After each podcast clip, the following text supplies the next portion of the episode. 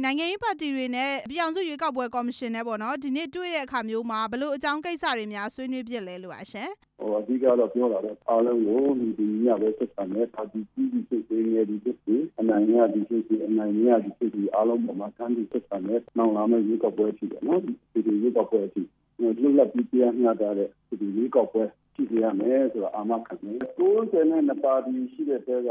ဟိုပေါ့နော်80ကျော်တက်ရောက်နိုင်ငံရေးပါတီတွေဘက်ကရောကော်မရှင်ဘက်ကိုဘာတွေအကြံပြုတင်ပြချက်တွေများရှိလဲလို့ပါဒီကနေ့ဒီကောက်ပွဲကအဲ့မှာကော်မရှင်အဆင့်ဆင့်နဲ့လုပ်ရတော်တော်လေးအသေးစိတ်ဆွေးနွေးကြတာရှိတယ်။မဲနဲ့ပမာဏနဲ့ပတ်သက်ပြီးတော့ဆွေးနွေးတယ်။နောက်မဲပြီးတဲ့အခါမှာလိုက်လို့ရှိတယ်ဆိုတော့နော်။ နိုင်ငံရေးပါတီတွေကအားလုံးသဘောတူညီထားတဲ့ဒီကောက်ပွဲနဲ့ဆိုင်ရာပြင်ဝတ်တွေတိုင်မှာမရှိဘူး။အထူးသဖြင့်ပါတီကြီးတွေကအဲ့ဒီဒီကနေလုံးဝဥပ္ပခါပြုပြီးတော့လုံးဝဖောက်ဆက်တယ်မဲရုံပရိုမှာမဲဆွေပြင်းပြင်းမကြည့်ရဘူးတဲ့မဲပေးတော့ရတယ်အဲ့ဒါလေးတွေအဓိကတော့အဲ့ဒီဒီကောက်ပွဲနှိမ့်မှာဖြစ်တဲ့ဖြစ်တဲ့တော်တော်များများမှာအဲပါတီအင်ဂျီတွေဝတ်တဲ့ပါတီအလံတွေနဲ့တော့ပြီးတော့လော့စပီကာတွေနဲ့အဲ့ဒီပရိုဝန်အနည်းအားလွတ်တဲ့ ပရိုဝန်အနည်းအားနဲ့လော့စပီကာတွေနဲ့အော်တယ်တစ်ချင်းတွေအော်ဆိုတယ်ပေါ့နော်တစ်ချင်းတွေပြတ်နေပေါ့ဒီနေ့ကတော့ USCD ကတော့ဒီကောက်ပွဲ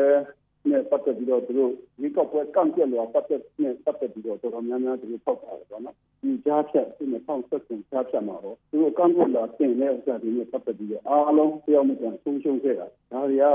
တကယ်တမ်းတော့ဒါတန်တရားဖြစ်ကြရှိတယ်လို့ဘာပဲလို့ဒီအရင်တစ်ခါကဆိုရင်အဲ2017မှာဒီခံရှုံးဒါအစိုးရဖြစ်တော့ဆိုရင်2017မှာတချို့ကန့်ကွက်လာတော်တော်များများကိုဒါသူအမှန်ပေးခဲ့တာရှိတယ်တချို့ကတော့ရှုံးတယ်ပေါ့အမှန်ရဲ့ရှိတယ်ရှုံးလည်းရှိတယ်အခုဒီအစိုးရတက်ပြီးတဲ့နောက်မှာ2017ကြားဆက်မှာတော့ကန့်ကွက်လာမှန်တယ်အားလုံးရှုံးပြီးဖြစ်နေတယ်ဒါကြနော်ဒီကောင်စီရွေးကောက်ပွဲကော်မရှင်ပေါ်မှာအဲတန်တရားစိတ်တွေဒါဖြစ်လာတယ်။ပါတီတွေကတော့ရွေးကောက်ပွဲအနိုဝင်ဘာလ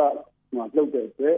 ဟိုအင်မတန်အခက်အခဲရှိတယ်။ဒါထဲမှာမတိုင်ခင်ရက်60မှာကျင်းရတာမိုးတဲ့လေပဲဖြစ်တယ်နော်။မိုးတွင်းဖြစ်တယ်အဲ့ဒါကြောင့်မလို့တောင်ပေါ်ဒေသမှာကျတော့ပွားရည်လာပြီးအင်မတန်ခက်အင်မတန်ခက်တဲ့ခါကျတော့မိုးတွင်းကာလမှာကြီးအောင်ကြီးသေးနေတာပွင့်ရင်းရာဒီမှာကြီးရင်းကာလပြပောင်း60ပေးပြီးတော့အဲရွေးကောက်ပွဲကိုဟိုနည်းနည်းနှောက်ဆိုးလိုက်ရင်ရွေးကောက်ပွဲကျင်းပတာလည်းဒါပွင့်ရင်းရာဒီဖြစ်တယ်အကျိုးရက်60ကလည်းမိုးလို့လို့လို့မှဆိုရင်အထူးပြင်ပြည်နယ်တွေတော့တောင်ပေါ်တောင်ဟန်းဒေသတွေမှာတောင်ပေါ်မှာ သွားလာရခက်ခဲတဲ့နော်ဒေသတွေမှာကြီးအောင်ကြီးကာလအတွက်အထူးကြီးတယ်နော်အဲ့ဒါလေးကိုရွေးကောက်ပွဲကာလကို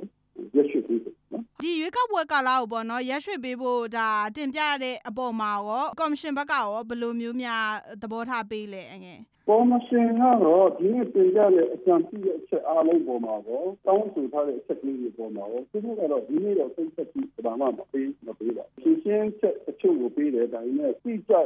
သိချတဲ့အဲရှင်းရှင်းချက်မျိုးတော့ဒီနေ့မပါဘူးဒီ2015ရွေးကောက်ပွဲမတိုင်ခင်ရဆိုရင်ကော်မရှင်ကပေါ့နော်နိုင်ငံရေးပါတီတွေနဲ့တွေ့ကြတယ်တွေ့ကြတဲ့နေရာမျိုးမှာလည်းလွတ်လွတ်လပ်လပ်ပေါ့နော်သတင်းမီဒီယာတွေလည်းဝင်ရောက်သတင်းယူခွင့်ရှိတယ်ပါတီတွေကလည်းတပါတီချင်းစီမေးကြပြောကြအဲ့လိုအနေအထားမျိုးတွေပေါ့နော်ဒီနေ့မှာတော့ဒီနေပြည်တော်ကသတင်းသမားတွေလည်းဆွေးနွေးပွဲကိုဝင်ရောက်ခွင့်မရဘူးလို့ကြားပါတယ်အငယ်အဲ့ဒါရောဘလို့အခြေအနေတွေကြောင့်ဒီလိုများဖြစ်တယ်လို့အငယ်တို့သိရလဲလို့ပါ ဒီနေ့အနေထားအရာကတော့ဒါဟိုသူတို့ဒီမီဒီယာတွေဥလို့ဒါတွေ့တော့တွေ့တယ်ဒါပေမဲ့ဥလဲဘယ်မီဒီယာမှတော့ကောင်းကောင်းမသိဘူးပေါ့နော်မီဒီယာ၃ဖွဲ့၃ဖွဲ့၄ဖွဲ့လောက်တော့တွေ့တယ်ဒီအစိုးရနဲ့ပတ်သက်တဲ့မီဒီယာတွေများဖြစ်လာတော့မသိဘူးပေါ့နော်အဲမှာဒီဒီတို့ပါလို့ဒါပေမဲ့ဥဘယ်မီဒီယာလဲဆိုတော့ဥလဲအသိကြတော့မပြောတာဘူးဒါပေမဲ့ပုဂ္ဂလိကမီဒီယာတွေဝင်လာတာတော့ဒီနေ့အဲ့ဒီထဲမှာမတွေ့ဘူးတမီး။ဘာကြောင့်လဲဆိုတော့ဒါဥရောတော့မပြောတတ်ဘူး။ဒါကော်မရှင်ကိုပဲ